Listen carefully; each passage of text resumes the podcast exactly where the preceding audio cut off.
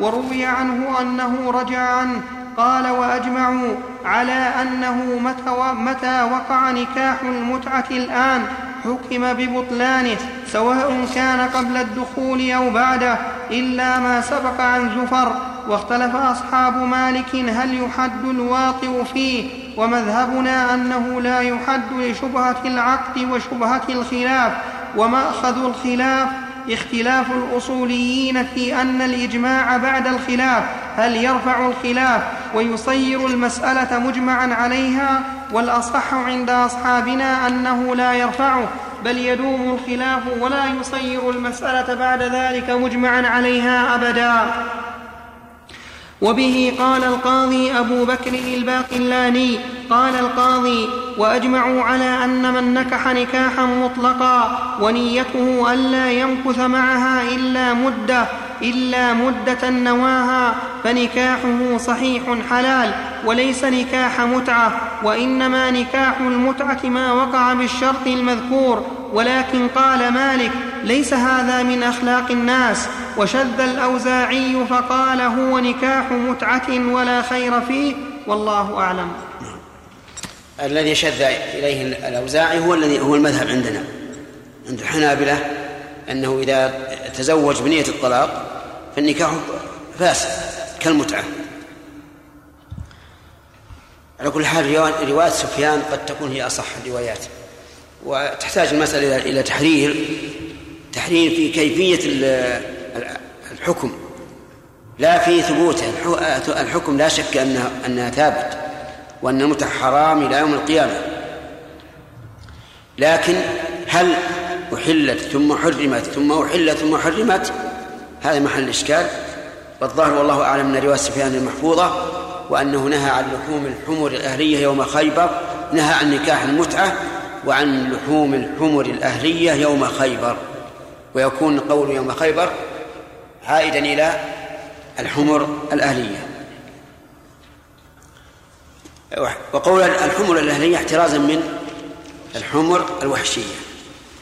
والعجب أن علي بن أبي طالب رضي الله عنه وهو إمام الأئمة عند الرافضة هو الذي روى عن النبي صلى الله عليه وسلم عن عن الإمام إمام الأئمة حقا رسول الله رسول الله صلى الله عليه وسلم روى تحريمه. ومع ذلك لا يقولون بهذا. كما أن علي بن أبي طالب ممن روى المسح على الخفين والرافضة لا يقولون بهذا. نعم. نعم. أنه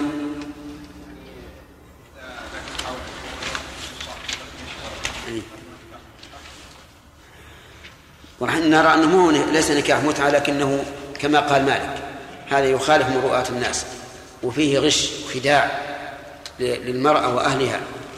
لكن من حيث التطبيق على القاعدة يعني ليس نكاح متعة لأنه لأن الإنسان قد يتزوج بهذه النية ولكنه يرغب فيما بعد نعم. الاختيار أنه إذا ثبت الخلاف أولا فإن الأقوال لا تموت بموت قائلها أنه لا إجماع. حتى لو أجمعوا فيما بعد فلا إجماع. نعم. سؤال؟ إذا كان حصل النكاح بنية الطرفين الطرفين الطرف أبو المرأة والزوج يعلم مثلا إذا قال لها اذهبي إلى الحج مع هذا الرجل. إيش؟ تذهب تذهب إلى الحج مع هذا الرجل كأنه الزواج العقد إنهم سينفصلون. لكن متواطئون عليه. إنه بس يبي حجبه ويرجع. ما هذا المواطأة كالمشروع. ما تقول متواطئين على إنه يبي حجبه ويرجع؟ ما اتفق عليه قبل فهو بمنزلة المشروط في العقد نعم. وحدثناه عبد الله بن محمد بن أسماء الضباعي قال حدثنا جويرية عن مالك بهذا الإسناد وقال سمع علي بن أبي طالب يقول لفلان إنك رجل تائه نهانا رسول الله صلى الله عليه وسلم بمثل حديث يحيى بن يحيى عن مالك. حدثنا أبو بكر بن أبي شيبة وابن نمير وزهير بن ظاهر قوله أنك امرؤ رجل تائه يشير إلى من؟ ابن عباس. إلى ابن عباس رضي الله عنه. وسبق كلام عبد الله بن الزبير معه. لأن الحق حق يتبع. نعم. حدثنا أبو بكر بن أبي شيبة وابن نمير وزهير بن حرب جميعا عن ابن عيينة. قال زهير حدثنا سفيان بن عيينة عن الزهري عن الحسن وعبد الله بن محمد بن علي عن أبيهما عن علي أن النبي صلى الله عليه وسلم نهى عن نكاح المتعة يوم خيبر وعن لحوم الحمر الأهلية. وحدثنا محمد بن عبد الله بن نمير قال حدثنا أبي قال حدثنا عبيد الله عن ابن شهاب عن الحسن وعبد الله بن محمد بن علي عن أبيهما عن علي أنه سمع ابن عباس يلين في متعة النساء فقال مهلا يا ابن عباس فإن رسول الله صلى الله عليه وسلم نهى عنها يوم خيبر وعن لحوم الحمر الإنسية. وحدثني أبو الطاهر وحرملة بن يحيى. قال أخبرنا ابن وهب قال أخبرني يونس عن ابن شهاب عن الحسن وعبد الله بن محمد بن علي بن أبي طالب عن أبيهما أنه سمع علي بن أبي طالب يقول لابن عباس نهى رسول الله صلى الله عليه وسلم عن متعة النساء يوم خيبر وعن أكل لحوم الحمر الإنسية. والخلاصة أن نكاح المتعة محرم وأنه لا نسخ فيه بعد التحريم وأن من تزوج نكاح متعة وجب التفريق بينهما. لأنه نكاح فاسد. وإذا جامع وهو يعتقد أنه غير صحيح فإنه يحد يقام عليه الحد. لأنه لا عذر له. وهو يعتقد أنه الآن وطأ وطئ فرجا حراما لا يحل له. وكون بعض العلماء يقول هذه الخلاف شبهة يقول الخلاف شبهة فيما إذا كان الإنسان تردد أي القولين أصح. أما إذا جزم بأن القول بالتحريم والحق ثم ذهب يخالف ويجامع فلا عذر له. نعم. باب تحريم الجمع بين المرأة وعمتها أو خالتها في النكاح. حدثنا عبد الله بن مسلمة القعنبي قال حدثنا مالك عن أبي الزناد عن الأعرج عن أبي هريرة أنه قال قال رسول الله صلى الله عليه وسلم لا يجمع بين المرأة وعمتها ولا بين المرأة وخالتها. نعم، وقول لا يجمع يجوز فيه من حيث اللغة وجهان. الوجه الأول الجزم على أن تكون لا ناهية, ناهية. والثاني الرفع على أن تكون لا نافية. قال أهل البلاغة والنفي أبلغ لأن النفي تقرير لهذا الحكم كأنه أمر مقرر يخبر بانتفائه وأما الطلب وهو النهي فقد يكون وقد لا يكون وأيا كان فإن هذا الحديث يدل على أنه لا يجمع بين المرأة وعمتها ولا بين المرأة وخالتها ضم هذا إلى الآية الكريمة وأن تجمعوا بين الأختين إلا ما سلف. فيكون محرم فيكون اللاتي يحرم الجمع بينهن ثلاثا الأختان والثاني المرأة وعمتها والثالث المرأة وخالتها. وهذا البيان أبين من الضابط الذي ذكره بعض العلماء. قال يحرم الجمع بين امرأتين لو قدر أن أحدهما ذكر والأنثى والآخر أنثى لم يحل التزوج بها من أجل القرابة أو الرضاع دون الصهر هذا هذا هذا في الواقع فيه تعقيد. فهمه يعني شديد لكن الآية والحديث واضح جدا. لا يجمع بين المرأة وعمتها ولا بين المرأة وخالتها وفي القرآن الكريم وأن تجمعوا بين الأختين. هذا هذه ثلاث واضح جدا. طيب بين البن بين المرأة وابنة عمها. ها؟ يجوز؟ كيف؟ بين المرأة وبنت عمه يجوز؟ وش الدليل؟ عدم الدليل. ليس أختين ولا عمة وخالة؟ نعم. طيب بين المرأة وزوجة أبيها. بين المرأة وزوجة أبيها. ها؟ الناس يقول المرأة البنت تقول لزوجة أبيها عمة. لا عبرة به. نعم. لا عبرة به. لا يجوز؟ لا عبرة به. لا عبرة به؟ لا عبرة به. طيب. إذا يجوز للإنسان أن يجمع بين المرأة وبين زوجة الرجل وابنته من غيرها طيب بين المرأة وبنتها. لا يجوز الجمع؟ وغير الجمع؟ إيه. هذا تحريم مؤبد. إذا تزوج إنسان المرأة حرمت عليه أمه وحرم عليه بنتها إذا دخل بها. طيب بين أختين من الرضاع. في خلاف. في خلاف. لا يجوز. لا يجوز لأن الله قال وأن تجمعوا بين الأختين. ثم قال النبي صلى الله عليه وسلم يحرم من الرضاع ما يحرم من النسب. فإذا كان الجمع بين الأختين في النسب حراما فالجمع بينهما بالرضاع حرام. وخلافا لشيخ الإسلام ابن تيمية رحمه الله في هذه المسألة. شيخ الإسلام رحمه الله في هذه المسألة يقول إنه يجوز الجمع بين الأختين من الرضاع. ملاحظا العلة. يقول إن العلة في النهي عن الجمع بين الأختين أو المرأة وعمتها أو المرأة وخالتها هو خوف القطيعة.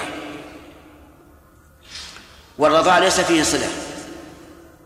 ليس رحما تجب صلته. فيقول ما دام هذه العلة فإنه لا يحرم. ولكن يقال ماذا نقول عن قول الرسول عليه الصلاة والسلام يحرم من الرضاع ما يحرم من النسب. وهاتان أختان. إذا كان إذا كانتا من النسب فالجمع بينهما حرام وإذا كانتا من الرضاع فالجمع بينهما حرام.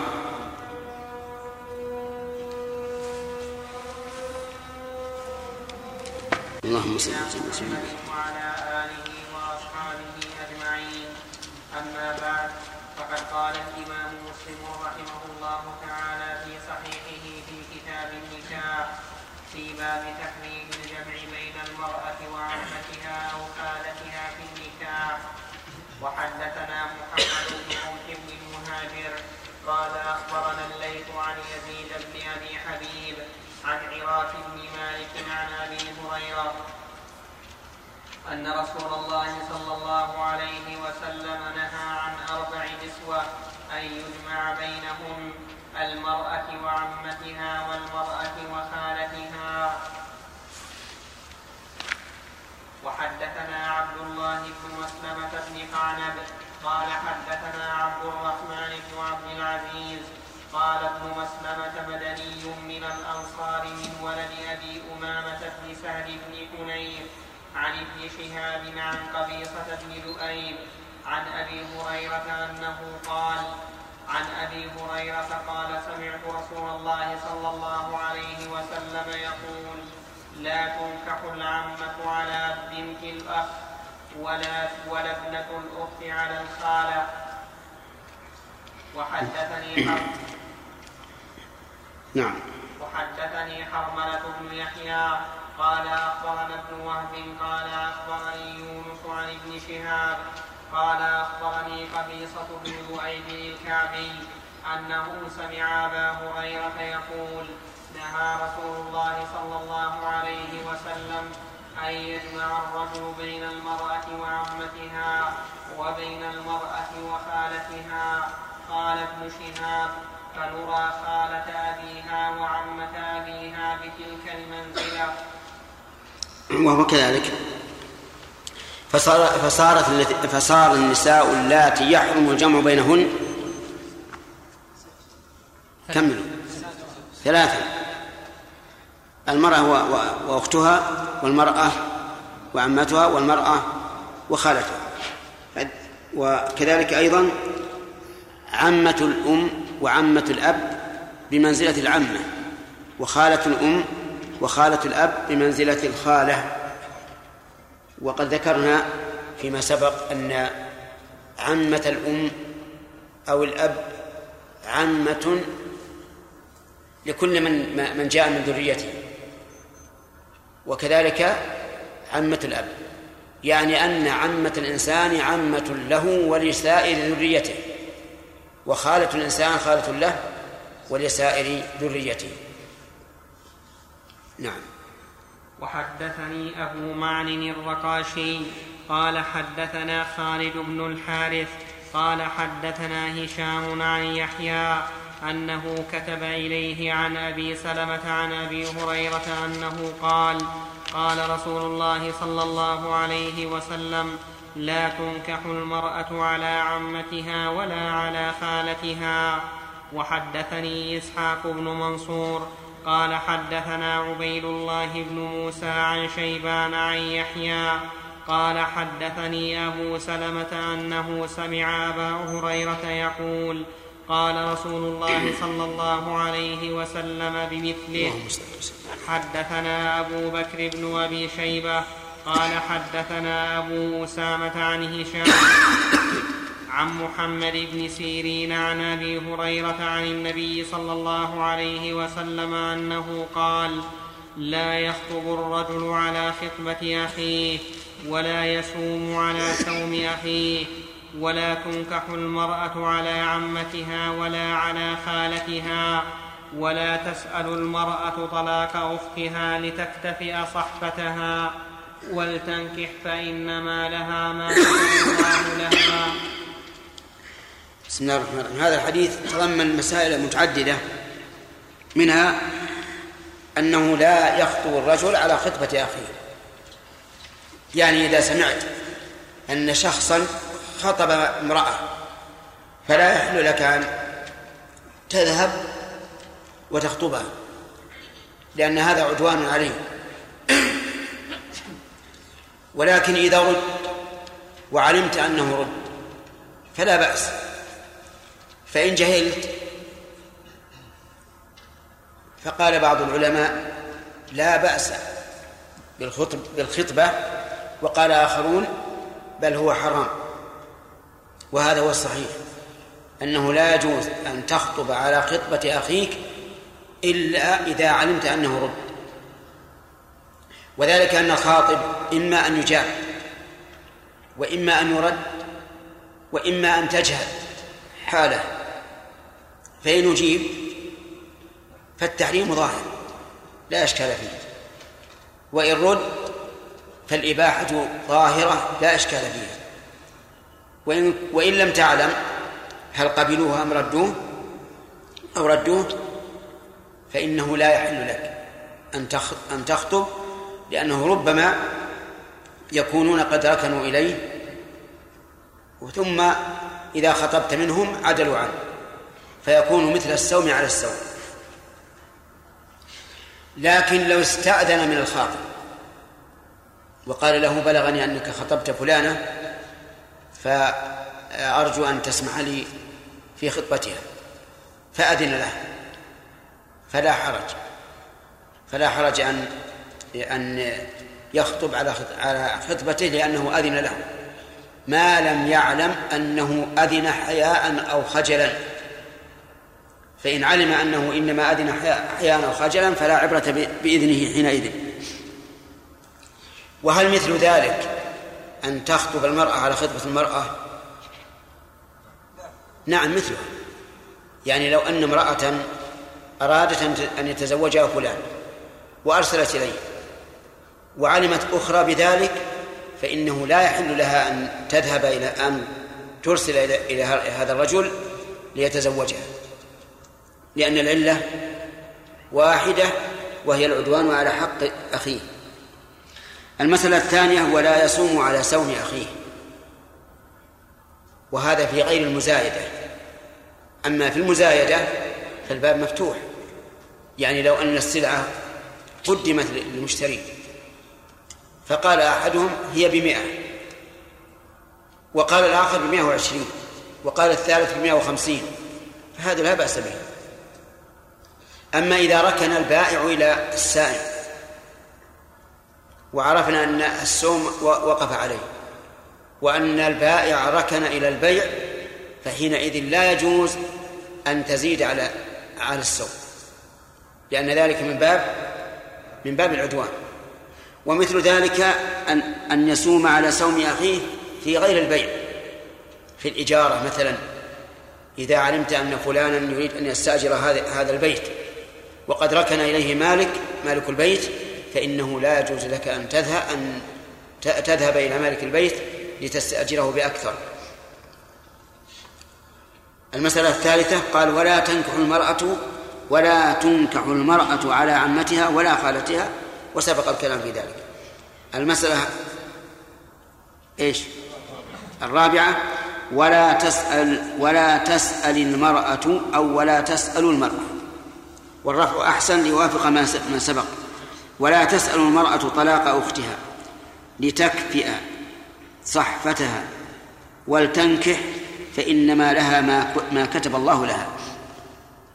يعني امرأة خطبت فقالت للخاطب لا بأس بشرط أن تطلق امرأتك. فهذا حرام عليها لأن ذلك عدوان. ولا يلزم ولا يلزم الزوج أن يفي بهذا الشرط.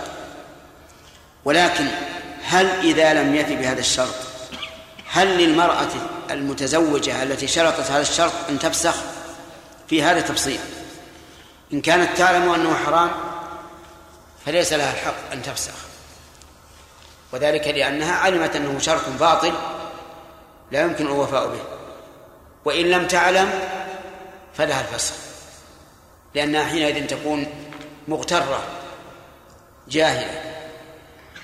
فإن قال قائل وإذا شرطت أن لا يتزوج عليها. فهل يصح؟ الجواب نعم. يصح أن تشترط أن لا يتزوج عليها. والفرق بين هذا الشرط وبين شرط أن يطلق الزوجة أن أنه في الثاني قد تحقق حق الزوجة الأولى. وفي شرط طلاقها عدوان عليها. أما في المسألة الأولى إذا شرطت أن لا يتزوج عليها فلم يتعلق حق أحد بها فلم يتعلق حق أحد بهذا الزوج. وإذا رضي أن لا يتزوج فهو على ما شرط عليه. وفي قول الرسول عليه الصلاة والسلام على خطبة أخيه على سوم أخيه طلاق أختها دليل على أنه ينبغي للإنسان أن يختار من الألفاظ عند الخطاب ما يكون أشد تأثيرا على على المخاطب. وجه ذلك أنه وصف هؤلاء بالأخوة والأخوة تقتضي العطف وعدم الاعتداء على حقه. فإن قال قائل وهل يجوز أن يخطب الرجل على خطبة كافر كما لو علم أن نصرانيا خطب نصرانية وأراد المسلم أن يخطب هذه النصرانية فهل يجوز؟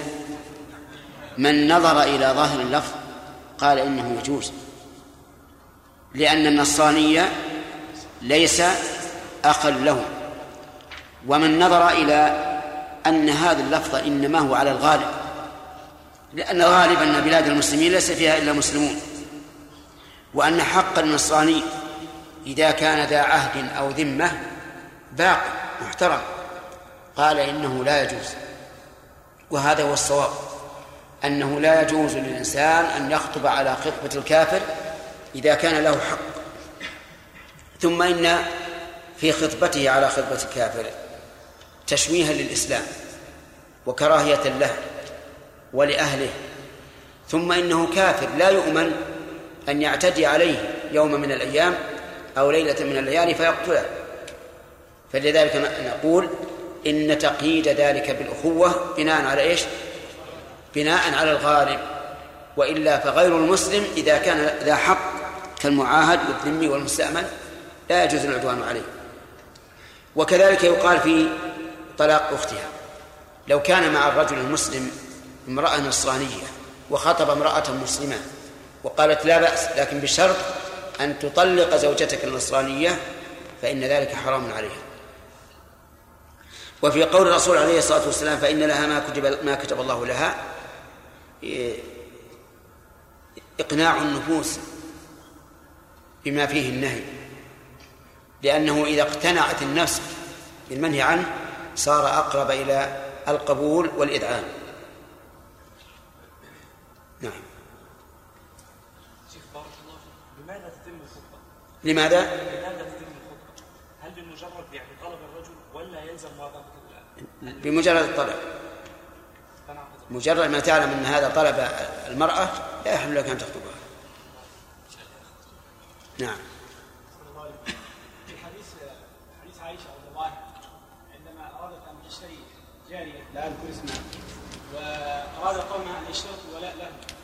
فقال لها النبي صلى الله عليه وسلم اشتريها واشترط له الولاء ثم أخبر بالولاء لمن أعطى.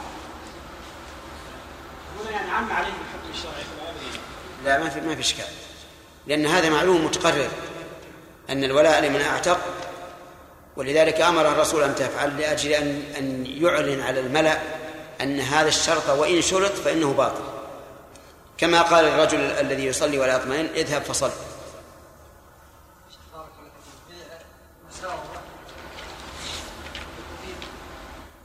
ما يمكنون السائل من فحص السلع مثل بيع السيارات مثلا. هل يعني هذا مما يرد به السلعة؟ لو وجد عيب فيها لأن قال خذها. هذا به به تفصيل. إذا قال البائع للمشتري أنا بريء من كل عيب فيها. فإنه إذا وجد فيها عيبا لا يردها لأنه رضي بذلك. ولكن هل يجوز للبائع أن يشترط هذا الشرط وهو يعلم أن فيها عيبا؟ الصحيح أنه لا يجوز. وأنه إذا كان فيها عيب فإنه يبينه لأنه فرق بين أن يتبين العيب للمشتري وبين أن يعمى عليه. إذا تبين العيب للمشتري اشتراها بما تساوي المعيبة وإذا عمي عليه فإنه سوف يكون مخاطرا. سوف تكون قيمتها بين السليمة وبين المعيبة. فيكون في هذا غش له نعم. عم إذا عم عليه. قسمت بشيء ذكرت القسم. إذا عم عليه يعني يعلم أن فيها عيبا. وقال أنا أنا بريء من العيوب. أما إذا كان لا يعلم كما لو كان قد اشترى السيارة الآن ولا يدري عما فيها من العيوب فلا بأس أن يشترط لكن رضي هذا. المشتري رضي الرد بالعيب إذا لم يرضى نعم. وحدثني محرز بن عون بن أبي عون. قال حدثنا علي بن مسهر عن داود بن أبي هند عن ابن سيرين عن أبي هريرة أنه قال نهى رسول الله صلى الله عليه وسلم أن تنكح المرأة على عمتها أو خالتها. أو أن تسأل المرأة طلاق أختها لتكتفئ ما في صحفتها فإن الله عز وجل رازقها. في هذا إشارة إلى أن الزوج يلزمه الإنفاق على زوجته. لقولها لتكفى ما في صحفتها ما في صحفتها. لأنها إذا طلقها الزوج ما صار لها طعام. نعم.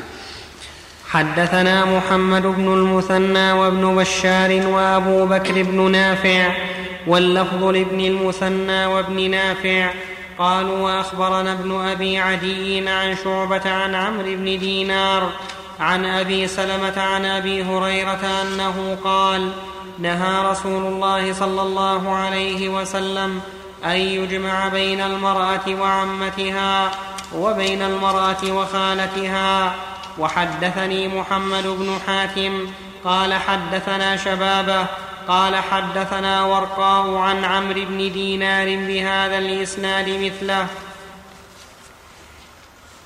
نعم. باب تحريم نكاح المحرم وكراهة وكراهة خطبة وكراهة خط- خطبته. حدثنا يحيى بن يحيى قال قرأت على مالك عن نافع عن نبيه بن وهب أن عمر بن عبيد الله أراد أن يزوج طلحة بن عمر بنت شيبة بن جبير فأرسل إلى أبان بن عثمان فأرسل إلى أبان بن عثمان يحضر ذلك وهو أمير الحج فقال أبان سمعت عثمان بن عفان يقول سمعت عثمان بن عفان يقول قال رسول الله صلى الله عليه وسلم لا ينكح المحرم ولا ينكح ولا يخطب. من المعلوم أن الله سبحانه وتعالى قال في المحرم فمن فرض بهن الحج فلا رفث ولا فسوق ولا جدال في الحج. الرفث هو الجماع ومقدماته وعقد النكاح ليس ليس جماعا ولا مقدمات للجماع. لكنه يستحل به الجماع. ولذلك نهى النبي صلى الله عليه وعلى آله وسلم عنه فقال لا ينكح المحرم ولا ينكح. فهو لا يتزوج ولا يزوج إن كان امرأة. وفي لفظ ولا ينكح أي لا يعقد النكاح لغيره. وعلى هذا فمن كان محرما حرم عليه أن يتزوج. ولو ولو تزوج محلة ووليها محل. ومن كان محلا وأراد أن يتزوج محرمة حرم ذلك. ولو كان الزوج محلا والولي محلا. ومن أراد أن يتزوج محلة وهو محل لكن الولي محرم حرم ذلك أيضا. فالمحرم لا يزوج ولا يتزوج. ولا يزوج. وقوله عليه الصلاة والسلام ولا يخطب يعني لا يخطب امرأة. لأن وذلك من من أجل حماية هذا المحظور من محظورات الإحرام. وكون ال- ال- ال- الذي يترجم الأبواب يقول وإيه وكراهة تحريم النكاح وكراهة الخطبة. فيه نظر. والصواب أن الخطبة حرام وأنه لا يجوز للمحرم أن يخطب لأنه لا فرق. والحديث واحد والمساق واحد فأين الدليل على التفريق؟ وإلى متى يكون هذا؟ يكون إلى التحلل الثاني عند جمهور العلماء. وقيل إلى التحلل الأول وعلى هذا فمن تزوج. بعد رمي الجمرة بعد رمي جمرة الع- العقبة وحلق رأسه وقبل أن يطوف. فهل نكاحه صحيح؟ على قول جمهور لا. وعلى قول الثاني صحيح. نعم.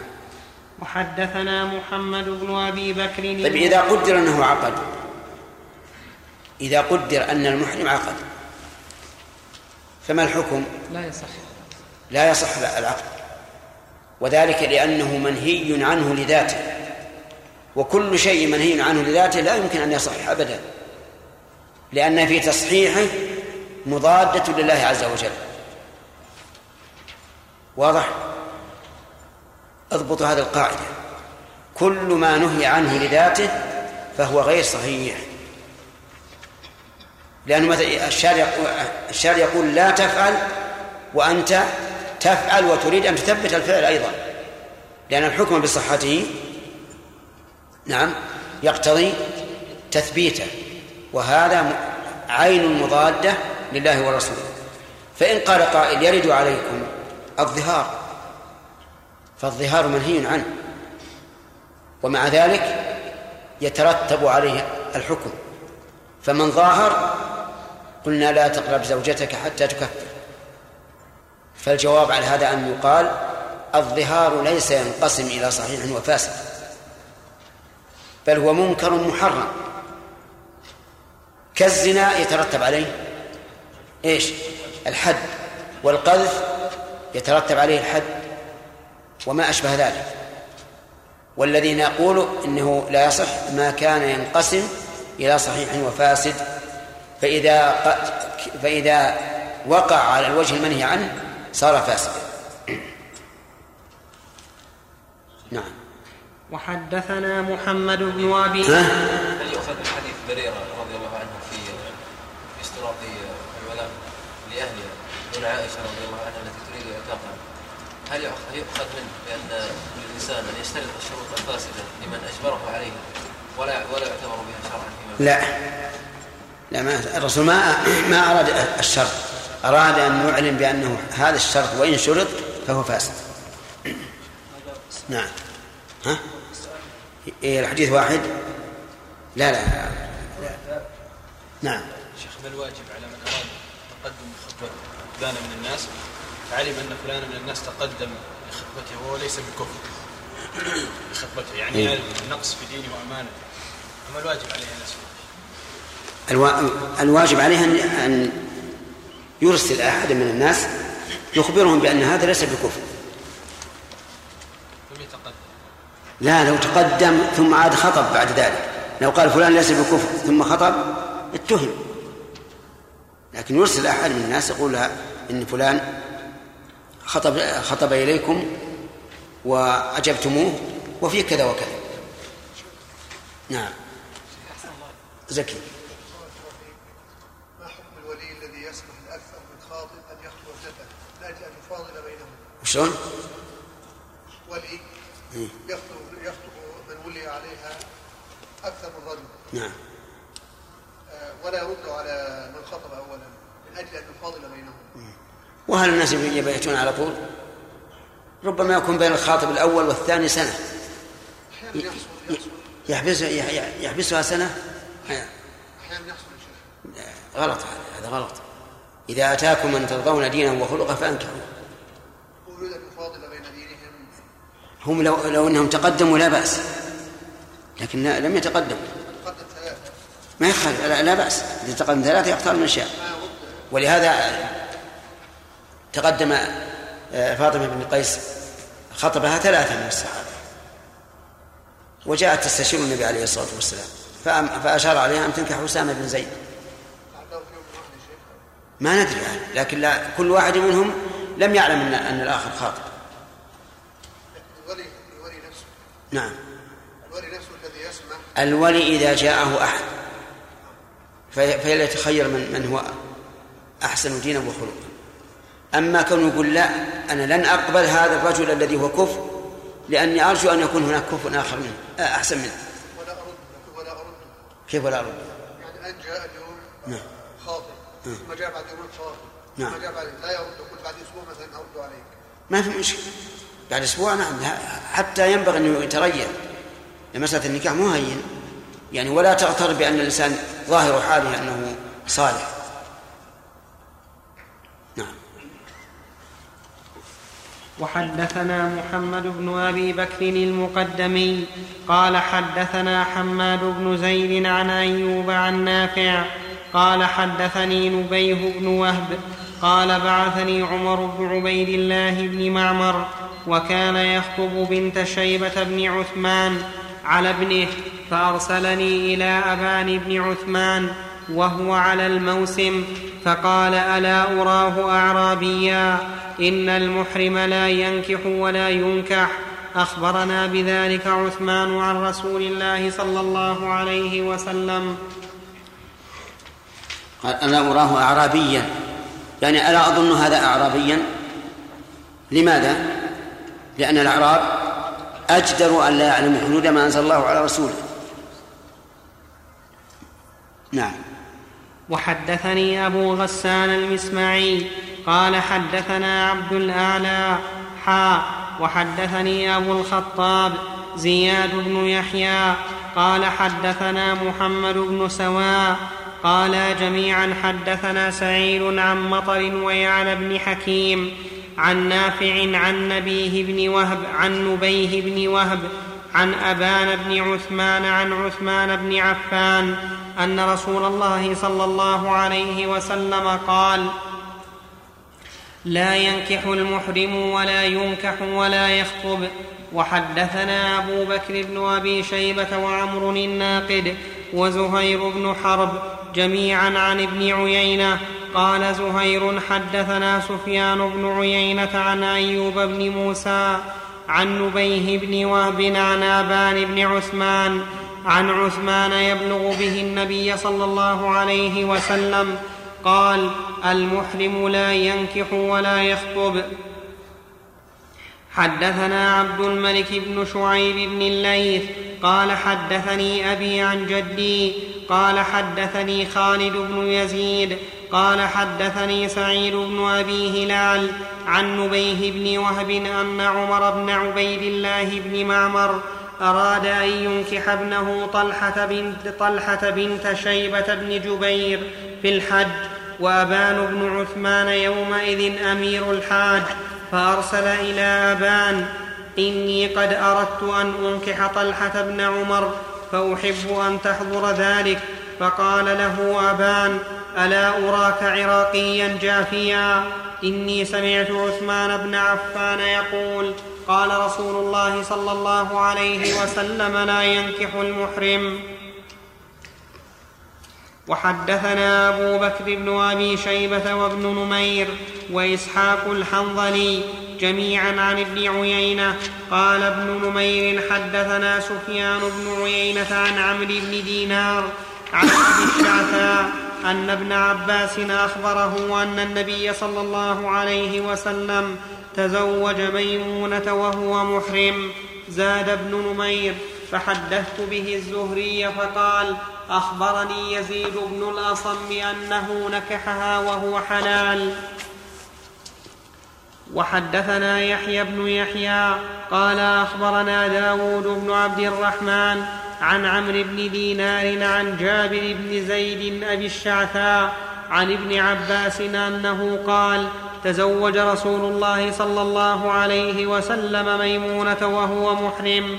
حدثنا أبو بكر بن أبي شيبة قال حدثنا يحيى بن آدم قال حدثنا جرير بن حازم قال حدثنا أبو فزارة عن يزيد بن الأصم قال حدثتني ميمونة بنت الحارث أن رسول الله صلى الله عليه وسلم تزوجها وهو حلال قال وكانت خالتي وخالة ابن عباس.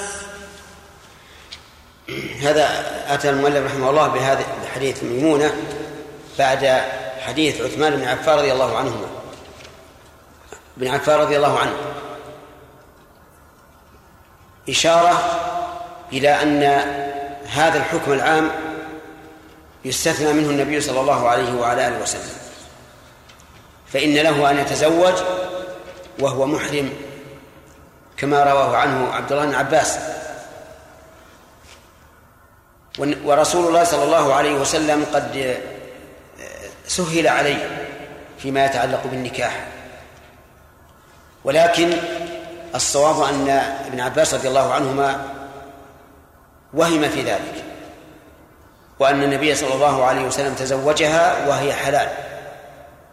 كما قالت هي نفسها إن النبي صلى الله عليه وسلم تزوجها وهي حلال وكذلك أبو رافع وكان السفير بينها, بينها وبين الرسول صلى الله عليه وسلم قال إنه تزوجها وهي حلال. لكن كأن ابن عباس رضي الله عنهما لم يعلم أنه تزوجها إلا بعد أن أحرمت. فظن أنه تزوجها وهي محرمة فروى أنه تزوجها و و... نعم وهو حلال النبي عليه الصلاة والسلام. يعني لم يعلم أنه تزوجها إلا بعد أن أحرم النبي صلى الله عليه وسلم فظن أنه تزوجها في حال إحرامه. وبهذا يجمع بين الأدلة. فيقال إن ابن عباس رضي الله عنهما لم يعلم أن النبي صلى الله عليه وسلم تزوج ميمونة إلا بعد إيش؟ أن أحرم. فظن أنه تزوجها وهو محرم.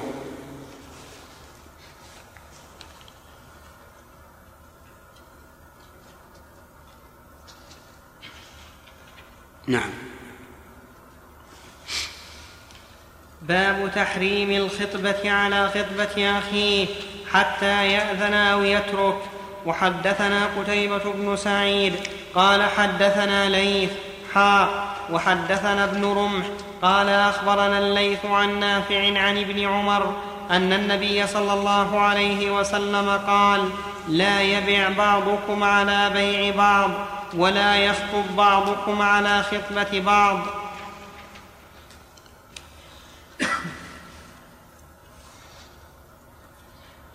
وحدثني زهير بن حرب ومحمد بن المثنى جميعا عن يحيى القطان. قال زهير حدثنا يحيى عن عبيد الله. قال أخبرني نافع عن ابن عمر عن النبي صلى الله عليه وسلم أنه قال لا يبع الرجل على بيع أخيه ولا يخطب على خطبة أخيه إلا أن يأذن له. من آذن الخاطب الأول.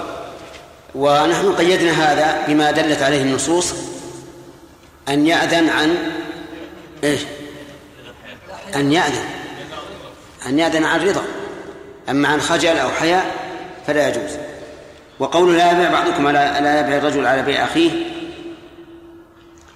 له صورتان. الصورة الأولى أن يبيع على بيعه في حال الخيار.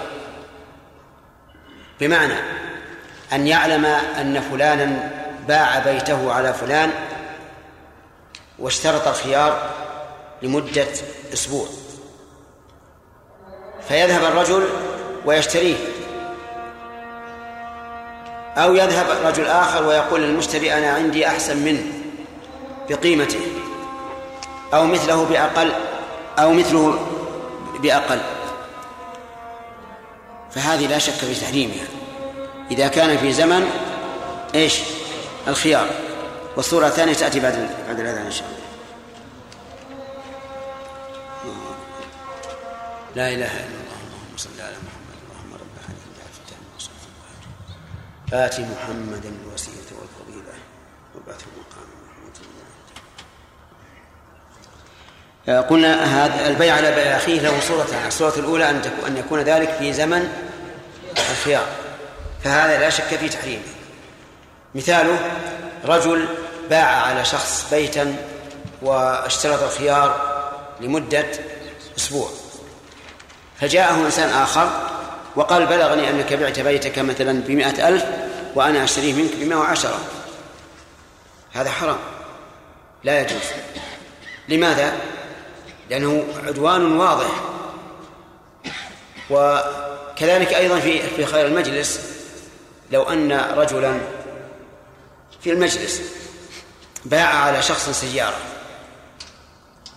قال بعني سيارتك بخمسين ألف قال ربحك الله بعته وتم البيع. الآن ما دام في المجلس فلهما الخيار. فجاء فقال بعض الحاضرين أنا أشتريها منك بواحد وخمسين ألف. هذا حرام. لماذا؟ لأنه في زمن الخيار. أما بعد انتهاء زمن الخيار فقد اختلف العلماء في هذا. مثاله رجل باع على شخص سيارة وتفرقا ثم أتى شخص إلى البائع وقال سمعت أنك بعت سياراتك على فلان بكذا وكذا خمسين ألف. قال نعم. قال أنا أعطيك واحد وخمسين. أنت بعت علي رخيصة أعطيك واحد وخمسين. فهل هذا حرام أو لا؟ ظاهر الحديث أنه حرام. ولكن بعض العلماء يقول ليس بحرام. لأن البائع في هذه الصورة لو أراد أن يفسخ البيع لم لم يستطع. ثم إذا قلنا إنه يحرم حتى بعد انتهاء زمن الخيار إلى متى؟ أما الأول وهو وهو قولهم إنه لا يتمكن فصحيح لا يتمكن من الفسخ ما دام حصل التفرق وانتهى زمن الخيار. لكن يكون فيه مفسدتان المفسدة الأولى أن هذا المغلوب يكون في نفسه شيء على غالبه ويحزن ويعاديه. ثانيا أنه ربما يحاول الفسخ بأي طريق. يعني يلتمس لعله يجد عيبا في السلعة أو لعله يجد عيبا في المشتري أو ما أشبه ذلك. المهم أنه إذا عرف أنه مغبون فإنه ربما إيش؟ يحاول فسخ فسخ البيع. أفهمتم؟ ولا ما تصوروها؟ نمثلها. رجل اشترى سيارة من شخص. خمسين ألف ريال. فجاءه رجل إلى جاء للمشتري وقال يا فلان سمعت أنك اشتريت السيارة الفلانية بخمسين ألف ريال. أنا أعطيك أحسن منها. خمسة وأربعين ريال. أو خمسة وأربعين ألف ريال. البيع الآن تم. أليس كذلك؟ مو تام البيع؟ تام. الرجل أخذ السيارة وراح يمشي به لكن, لكن ربما إذا كان قلت أنا أعطيك بخمسة وأربعين ألف أحسن منها سيكون فيه مفسدتان. المفسدة الأولى أنه يكون في قلبه شيء على من؟ على البائع ليش يأخذ من خمسة آلاف؟ زيادة. الثاني أنه يحاول أن يجد في السيارة عيب ولو من وجه بعيد من أجل أن يرده. وهذا لا شك أنه هو القول الراجح. هذا هو القول الراجح. لكن إلى متى؟ نقول إلى أن نعرف أن الرجل قد طابت نفسه وأن البيع ما تام ومنتهي. ثم نقول أيضا حتى ولو طالت المدة لماذا تعرض عليه؟ والأسعار لم تختلف. لماذا تعرض عليه السيارة تقول أعطيك أحسن من هذه بكذا بأقل؟ فالصواب على كل حال أنه لا يجوز البيع على بيع المسلم سواء كان ذلك في زمن الخيارين أو بعد أو بعد انتهاء الخيار نعم. بسم الله الرحمن الرحيم. الحمد لله رب العالمين والصلاة والسلام على أشرف الأنبياء خلاصة لما سبق في الدرس الماضي آه، هل النبي صلى الله عليه وسلم تزوج ميمونة وهو محرم أو محل؟ الصواب أنه محل. أولا لأنها هي بنفسها قال ذلك والثاني قاله السفير بينهما أبو رافع. ويجاب عن حديث ابن عباس أنه لم يبلغه أنه تزوجها إلا بعد أن أحرم. نعم. المسألة الثانية البيع على بيع المسلم. هل يخت...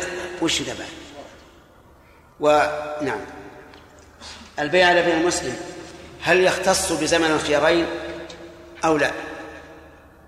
الخيارين يعني خيار الشرط وخيار المجلس. ذكرنا في ذلك خلافا والصحيح أنه عام في زمن الخيرين وبعده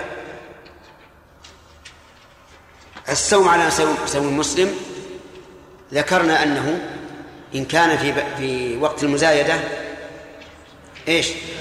فهو جائز بالإجماع ولا أحد يقول بالتحريم وإن كان بعد أن ركن البائع إلى المشتري ولم يبقى إلا عقد البيع فإنه لا يجوز. نعم. بسم الله الرحمن الرحيم. الحمد لله رب العالمين والصلاة والسلام على أشرف المرسلين نبينا محمد وعلى آله وأصحابه أجمعين.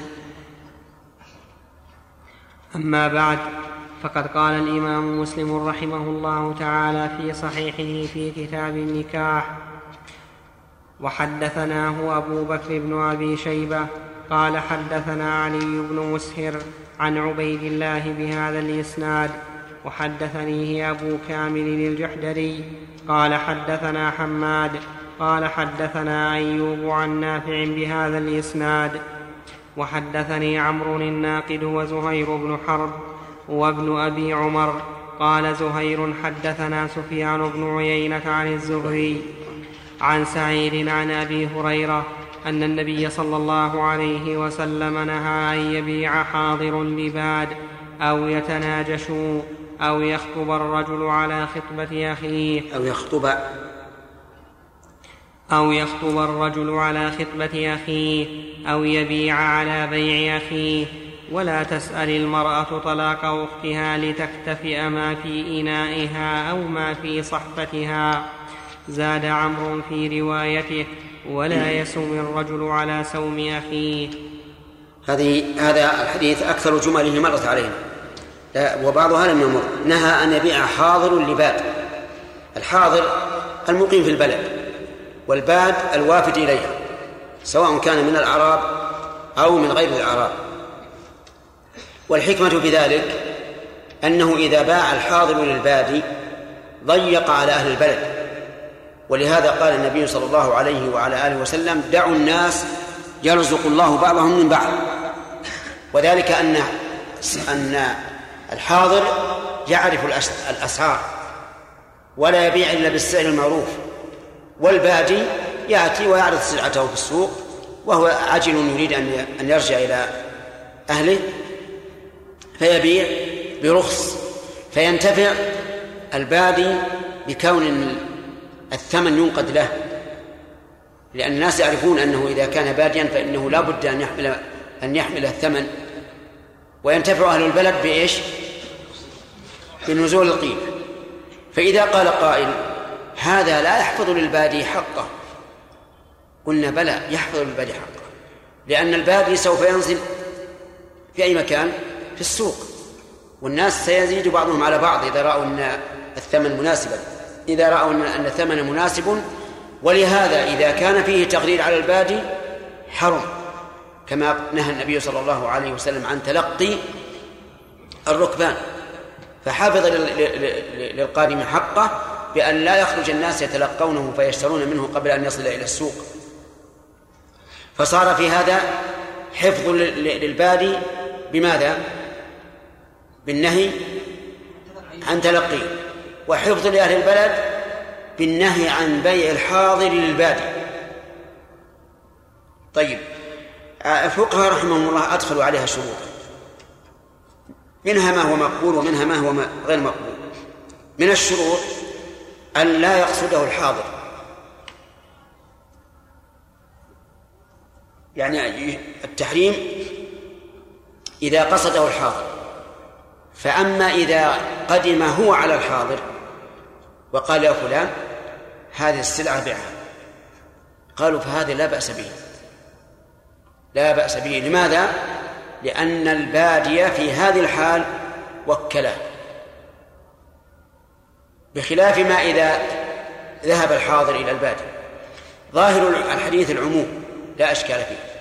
لا يبيع حاضر لبادي وأن البادية إذا جاء بسلعته إلى الحاضر قال لا ما ما أبيعها لك. ولكن قد يقول قائل إن المعنى يقتضي الجواز لأن البادية حر له أن يبيع بنفسه وله أن يبيع بوكيله.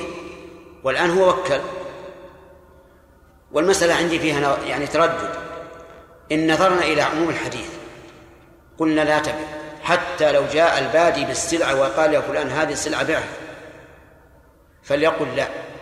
حتى يضطر البادي إلى إيش؟ إلى بيعها في السوق. وينتفع الناس من ذلك. وإن نظرنا إلى أن البادي له أن يوكل قلنا لا بأس بذلك. عمل الناس اليوم على أي الأمر؟ على أيهم؟ على الثاني. أن البادي إذا جاء إلى التاجر وقال هذه السلعة بعها فإنه يبيعه. ولا يرى الناس في هذا تضييقا عليهم وهذا أيضا لا أو أو يتناجشوا يعني ونهى أن يتناجشوا فما هو النجش؟ النجس قال العلماء أن يزيد في السلعة وهو لا يريد شراءه أن يزيد في السلعة وهو لا يريد شراءه إما لنفع البائع أو لإضرار المشتري أو للأمرين جميعا. واضح؟ مثاله عرضت هذه السلعة فسيمت بمئة. فتقال لها رجل وقال المئة قليلة ثم قال بمئة وعشرة. من أجل أن يمشي معنا. يرتفع السعر. لنفع من؟ لنفع البائع لأنه صاحبه. أو لم يتقال لها ولكن أراد الإضرار بالمشتري. المئة هي قيمتها لكن زاد فيها من أجل أن يضر المشتري. هذا نجس محرم وعدوان. قد يكون للأمرين جميعا لنفع البائع وضرر المشتري وهذا أيضا حرام. فأما إذا زاد فيها ولا رغبة له فيها لكنه تقال الثمن ورآها رخيصة. فلما ارتفع السعر عما في نفسه تركه. فهل هذا جائز؟ الجواب نعم جائز. أحيانا تسام السلعة أول ما تسام برخص فيزيد فيها من أجل أن يشتريها ثم يتكسب. هذا لا بأس به. وأن أولئك الكفار الذين يطنطنون بها اليوم إنما أخذوها من من إيش؟ من الإسلام سواء كان ذلك مصادفة أو إنهم درسوا الدين الإسلامي وعرفوه ففي هذا الحديث وأمثاله حماية ظاهرة لحقوق الإنسان وأن الإسلام أوفى ما يكون بحقوق الإسلام وأنه إذا حصل ظلم من أحد من المسلمين فلا يجوز أبدا أن ينسب هذا إلى إلى الإسلام لأن الإسلام دين كامل من جميع الوجوه وإذا أخطأ أحد أحد أبنائه فالخطأ عليه. أما الباقي فقد سبق. نعم. البادي مثل صاحب المزرعة مزارع يجلبون للسوق. والله هو الظاهر. الظاهر أنهم كذلك. لكن الغالب المزارعين الغالب أنهم يعرفون الأسعار ولا يبيعون إلا إلا بالثمن. وقد يقال إنهم يعرفون الأسعار لكن يعرفون أنهم إذا باعوا جملة فسوف ينزل الثمن. فيستفيد منه أهل البلد.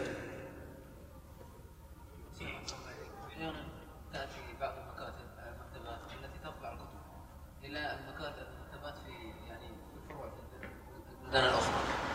فيأتي صاحب السيارة ليبيع على هذه المكتبة بالجملة بسعر ما. فيجد بعض الناس الذين ليسوا باصحاب مكاتب عنده هذه الكتب بهذا السعر فهل يجوز له أن يبيع؟ ولا يسمى هذا من يعني من شراء على شراء أخيه الذي قد كيف يبيع؟ من اللي يبيع؟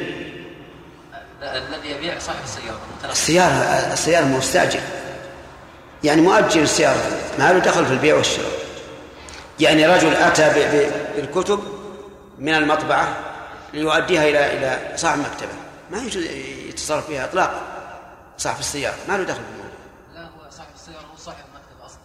يعني موكل بأن يبيع للمكتب للمكتبات التي آه، في الفروع في البلدان.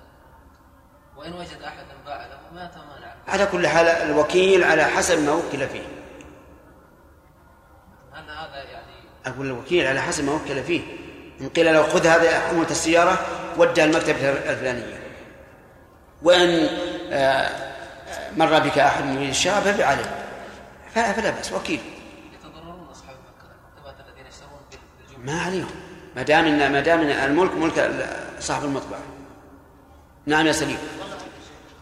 في الوقت الحالي يا شيخ أكثر العالم اليوم يشوه الإسلام ويشوه بالتشديد ويشوه يشوه بأي وسيلة.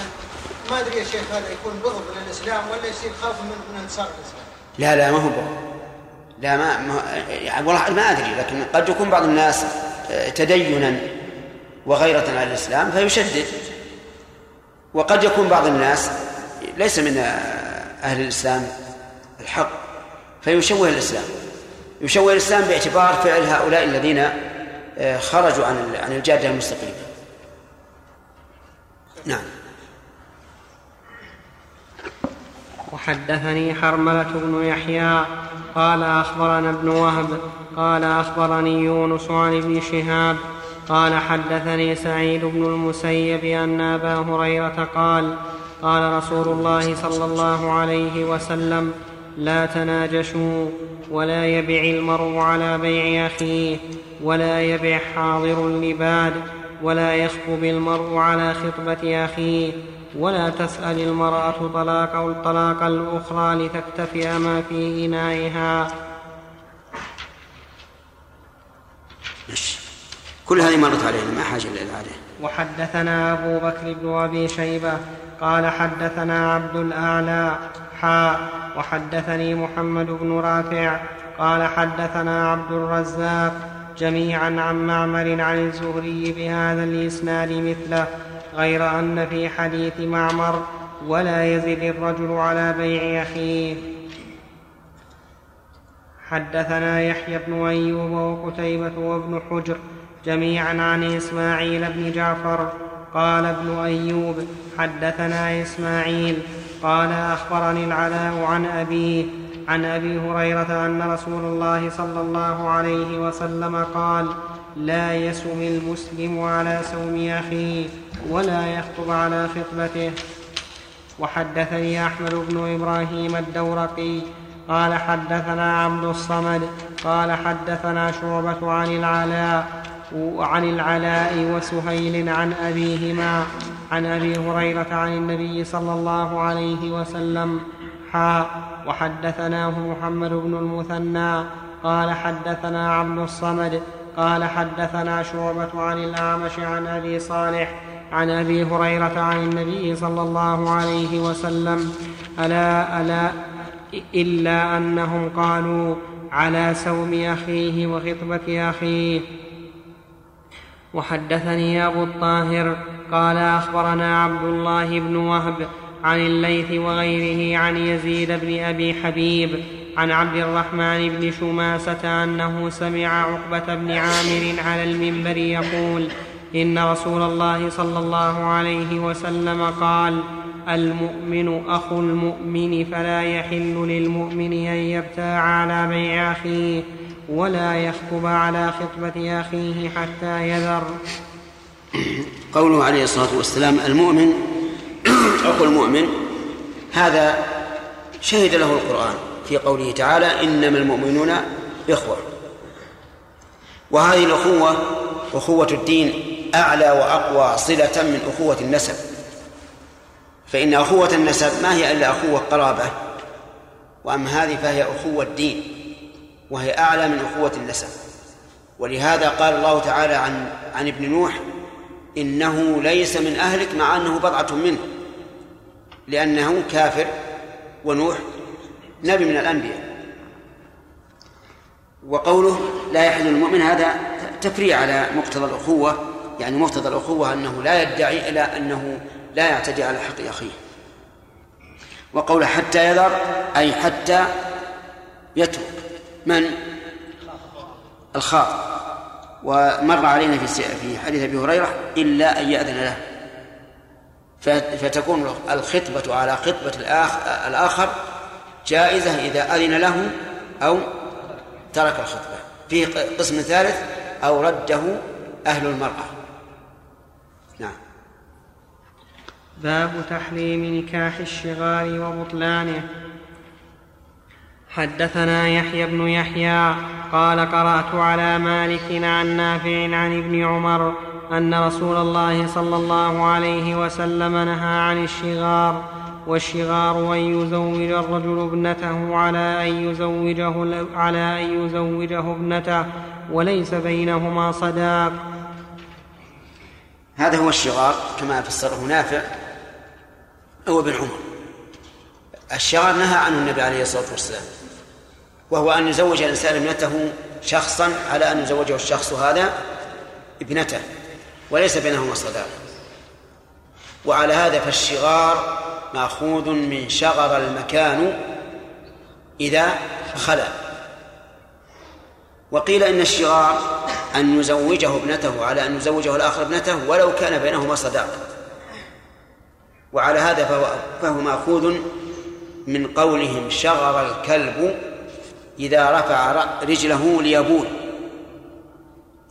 لأن الكلب إذا أراد أن يبول يرفع رجله. فيشقر وهذه المسألة اختلف فيها العلماء. فمن العلماء من قال إن نكاح الشغار هو ما ذكره في هذا الحديث أن يزوجه ابنته على أن يزوجه الآخر ابنته وليس بينهما صداق. وعلى هذا فتكون إحداهما مهرا للأخرى لأنه لا مهر بينهم ولا شك أن هذا نكاح باطل بنص القرآن لقول الله تبارك وتعالى بعد أن ذكر المحرمات وأحل لكم ما وراء ذلكم أن تبتغوا بأموالكم. والذي زوج ابنته على أن يزوجه الآخر ابنته ما ابتغى بأمواله إنما ابتغى ببضع وهذا لا يصح أن يكون مهرا. وعلى هذا فالنكاح فالنكاح بطلانه واضح جدا. ثم إن فيه أيضا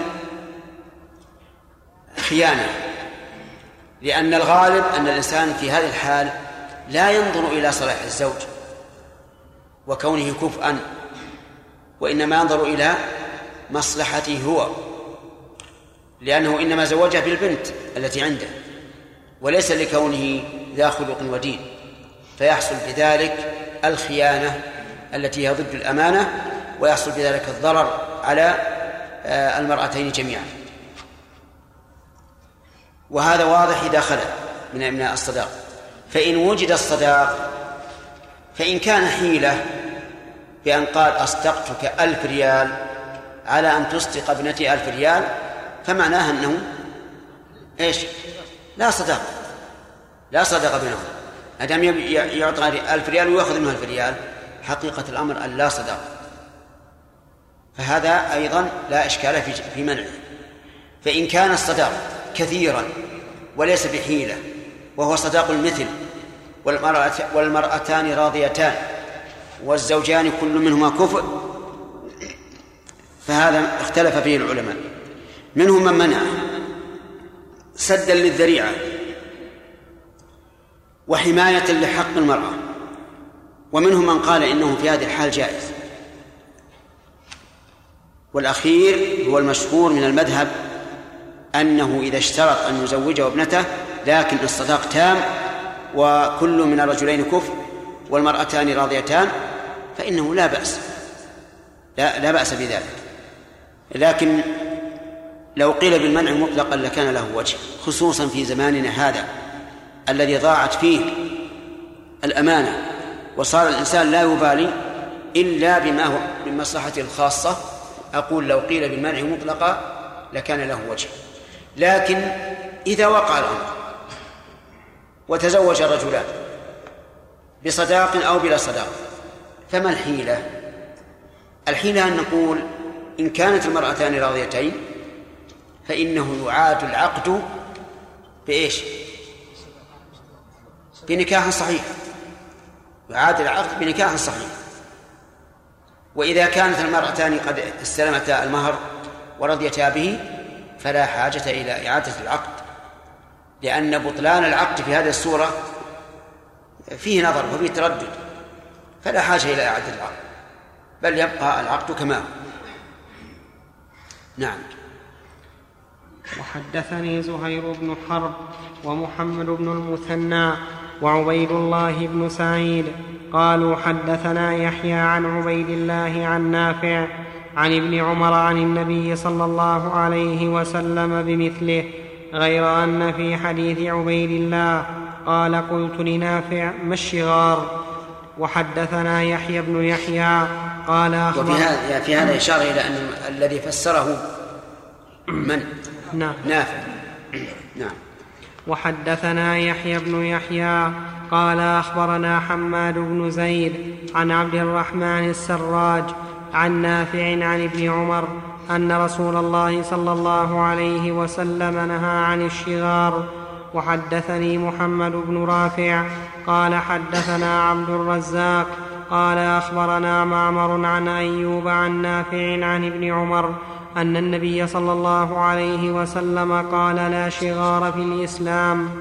حدثنا أبو بكر بن وفي قوله لا شعار في الإسلام إشارة إلى أن الشغار من أنكحة الجاهلية وأن الإسلام بريء منه ولا يمكن أن يكون في الاسلام شغار.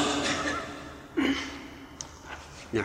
حدثنا أبو بكر بن أبي شيبة قال حدثنا ابن نمير وأبو أسامة عن عبيد الله عن أبي الزناد عن الأعرج عن أبي هريرة أنه قال نهى رسول الله صلى الله عليه وسلم عن الشغار زاد ابن نمير والشغار أن يقول الرجل للرجل زوجني ابنتك وأزوجك ابنتي أو زوجني أختك وأزوجك أختي. وهذا لم يذكر فيه أنه لا صداق بينهما وهو متمشٍ على القول الذي أشرنا إليه وهو أن اشتراط تزويج المرأة الأخرى شغار ولو سمي الصداق.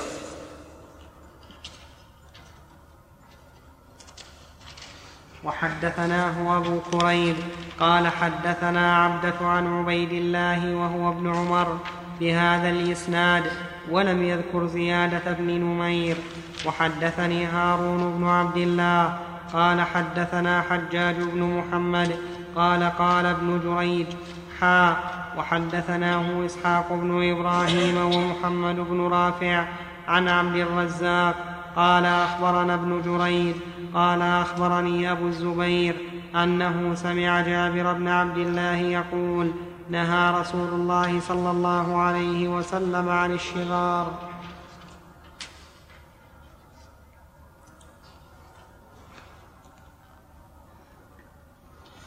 باب الوفاء باب الوفاء.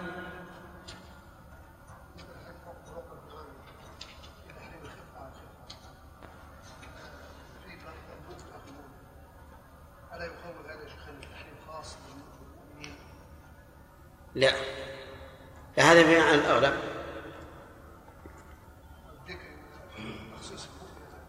إيه، بناء على الأغلب بناء على الأغلب باب الوفاء بالشروط في النكاح.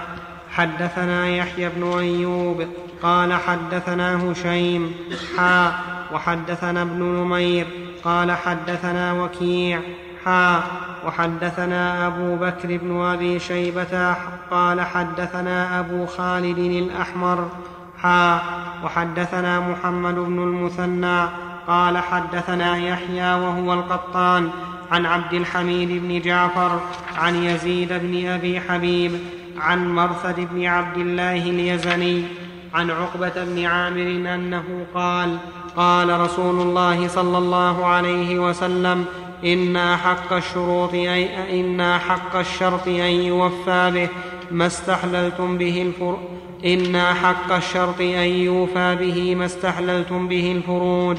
هذا لفظ حديث أبي بكر وابن المثنى غير أن ابن المثنى قال الشروط. يعني بدل الشرط. قوله عليه الصلاة والسلام إن حق الشروط أن يوفى به فيه دليل على أن النكاح يصح مع الشروط. أن النكاح يص- يصح مع الشروط. لكن هذا الإطلاق مقيد بقول النبي صلى الله عليه وسلم كل شرط ليس في كتاب الله فهو باطل وإن شرط مئة مرة. وبقوله في الحديث المشهور المسلمون على شروطهم إلا شرطا أحل حراما أو حرم حلالا. ومن ذلك ما سبق في اشتراط المرأة أو في سؤال المرأة طلاق أو أختها سواء شرطا عند العقد أو في أثناء النكاح. المهم أن هذا الع- العام مخصوص. بماذا؟ بأن لا يكون الشرط مخالفا للشرع. فإن كان مخالفا للشرع فإنه لا يجوز الوفاء به. لقول النبي صلى الله عليه وعلى آله وسلم كل شرط ليس في كتاب الله فهو باطل. طيب فإذا قال قائل ما الأصل؟ هل الأصل الحل والوفاء بالشروط؟ أو أو بالعكس. فالجواب الأول الأصل صحة الشروط وأنها لازمة وأنها أحق الشروط أن يوفى بها. فهي أحق من أن من أن توفي بشروط البيع بشروط الإجارة بشروط الوقف. الوفاء بالشروط في النكاح أشد أهم وأحق. لماذا؟ لأنك تستحل به فرجا محرما. والشروط في البيع تستحل به التصرف في المال مثلا.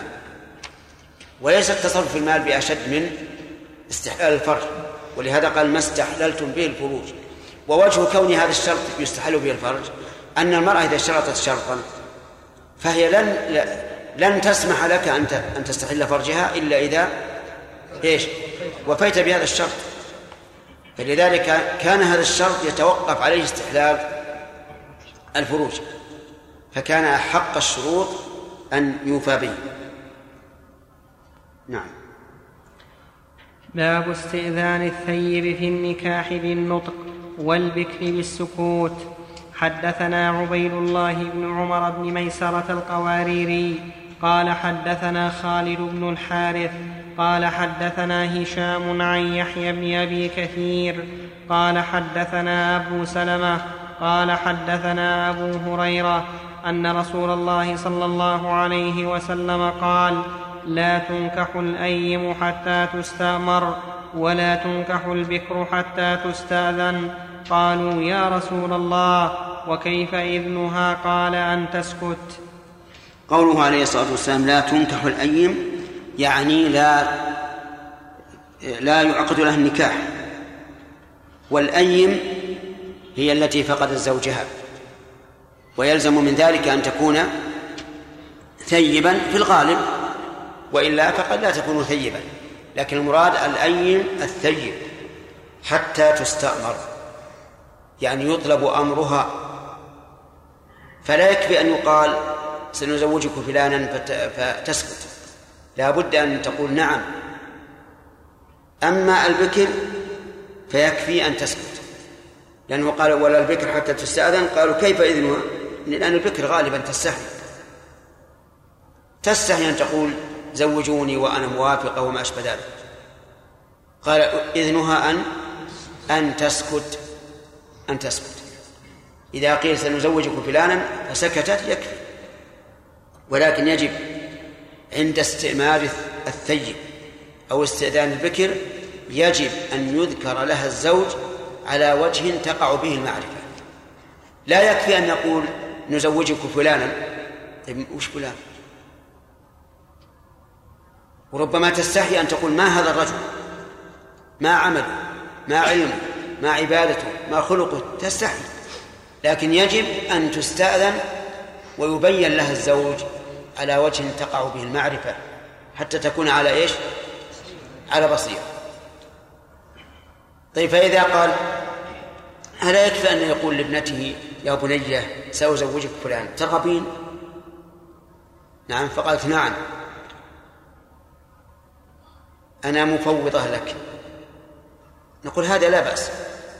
إذا فوضته وإلا فيجب من أول الأمر أن يقول خطبك فلان صفته كذا وكذا دينه كذا خلقه كذا ماله كذا حتى تدخل الأمر على بصيرة. طيب وقول عليه الصلاة والسلام أذنها أن تسكت. لو أنها نطقت بالموافقة. قال أتري أتريدين أن نزوجك فلانا؟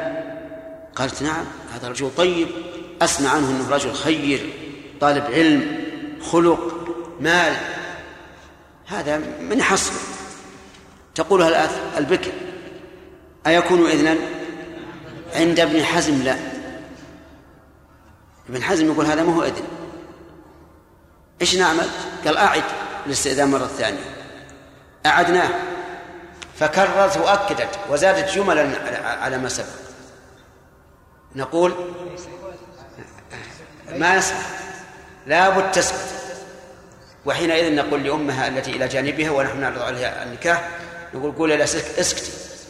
نعم إذا سكتت حينئذ تكون أذنت وهذا التمسك بالظاهر إلى هذا الحد يشبه قوله رحمه الله يشبه قوله رحمه الله إذا ضحى الإنسان بالثنية من الظأن فإنها لا تجزي وإذا ضحى بالجذع فإنه يجزي لأن النبي صلى الله عليه وسلم قال إلا أن تعصر عليكم فتذبحوا جذعة من الظأن. قال جذعة من الظأن. الثنية على على رأيه رحمه الله لا تجزي لأن النص إنما هو على إيش؟ على وهذا هو اللائق بظاهريته رحمه الله. وإن كنا نعتبر رأيه في الواقع في بعض الأحيان يكون رأيه أصوب من غيره. لكن في هذه المسألة لا شك أنها خطأ. الله أكبر. تجوز التضحية بالجدع ولا تجوز بالثني. إذن المرأة البكر السكوت وإذا نطقت فليس بإذن معتبر طيب ظاهر الحديث لا تنكح الأيم أنه يشمل الأب وغير الأب وأنه لا يجوز للأب أن يزوج بنته البكر إلا بعد إيش؟ بعد إذنها. فإن رفضت حرم عليه أن يزوجها. فإن قال قائل أليس أبو بكر رضي الله عنه زوج عائشة وهي بنت تسع سنين ولم يستأذنها؟ قلنا وهل يمكن لعاقل يعرف أم المؤمنين رضي الله عنها أن يتصور أنها سترفض الزواج بالرسول؟ أجيب. أبدا. لا يمكن أبدا. فهل الخاطب مثل الرسول؟ وهل المخطوبة مثل عائشة؟ وهل الولي الأب مثل أبو بكر؟ كل هذا منتفي. ولهذا لا حجة إطلاقا في كون الرسول صلى الله عليه وسلم تزوج عائشة وهي بكر دون أن يستأذنها آه، دون أن آه، يستأذنها أبوها. لأن لأن أباها يعلم أنها لن لن ترفض هذا هذه الخطبة إطلاقا.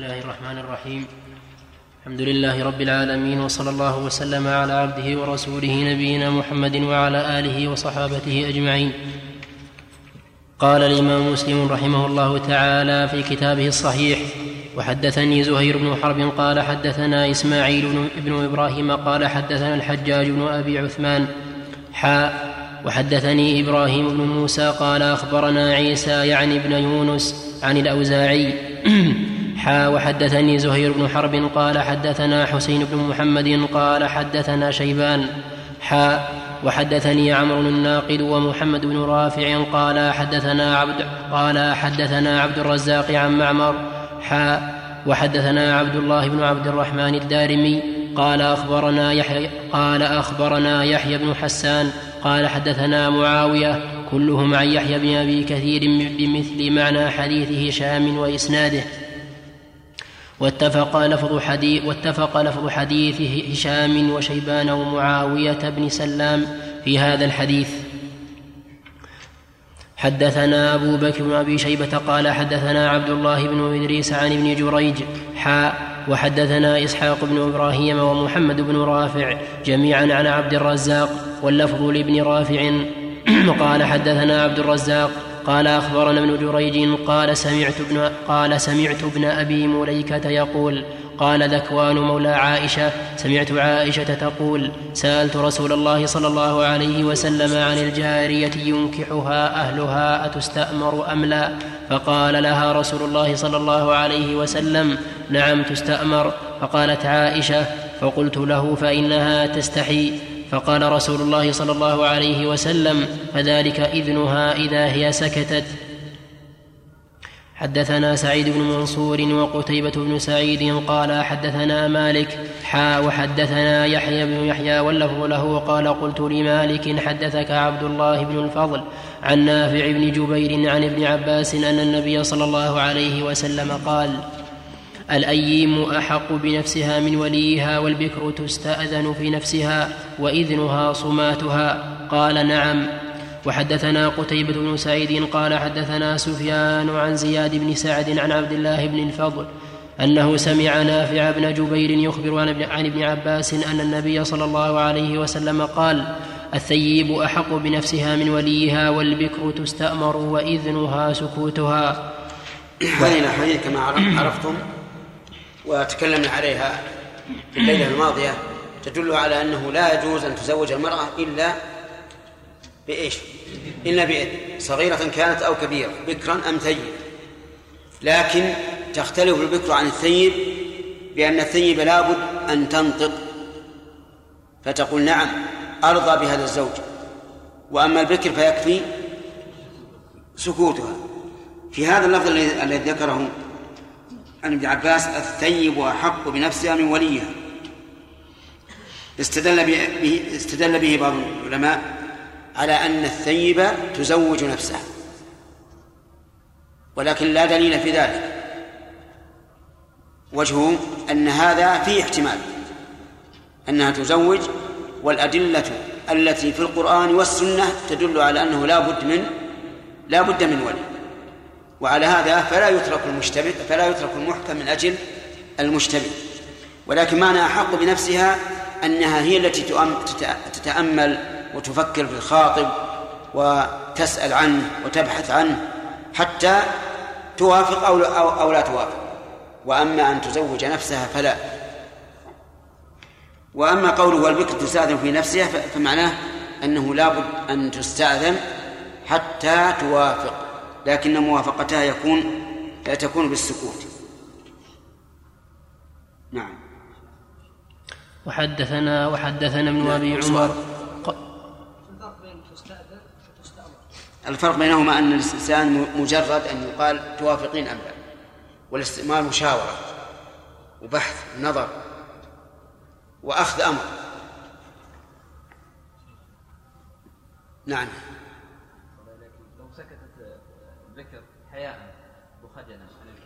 لا تريد هذا الزوج ولكنها سكتت حياء نحن لا نقضي إلا بما نسمع.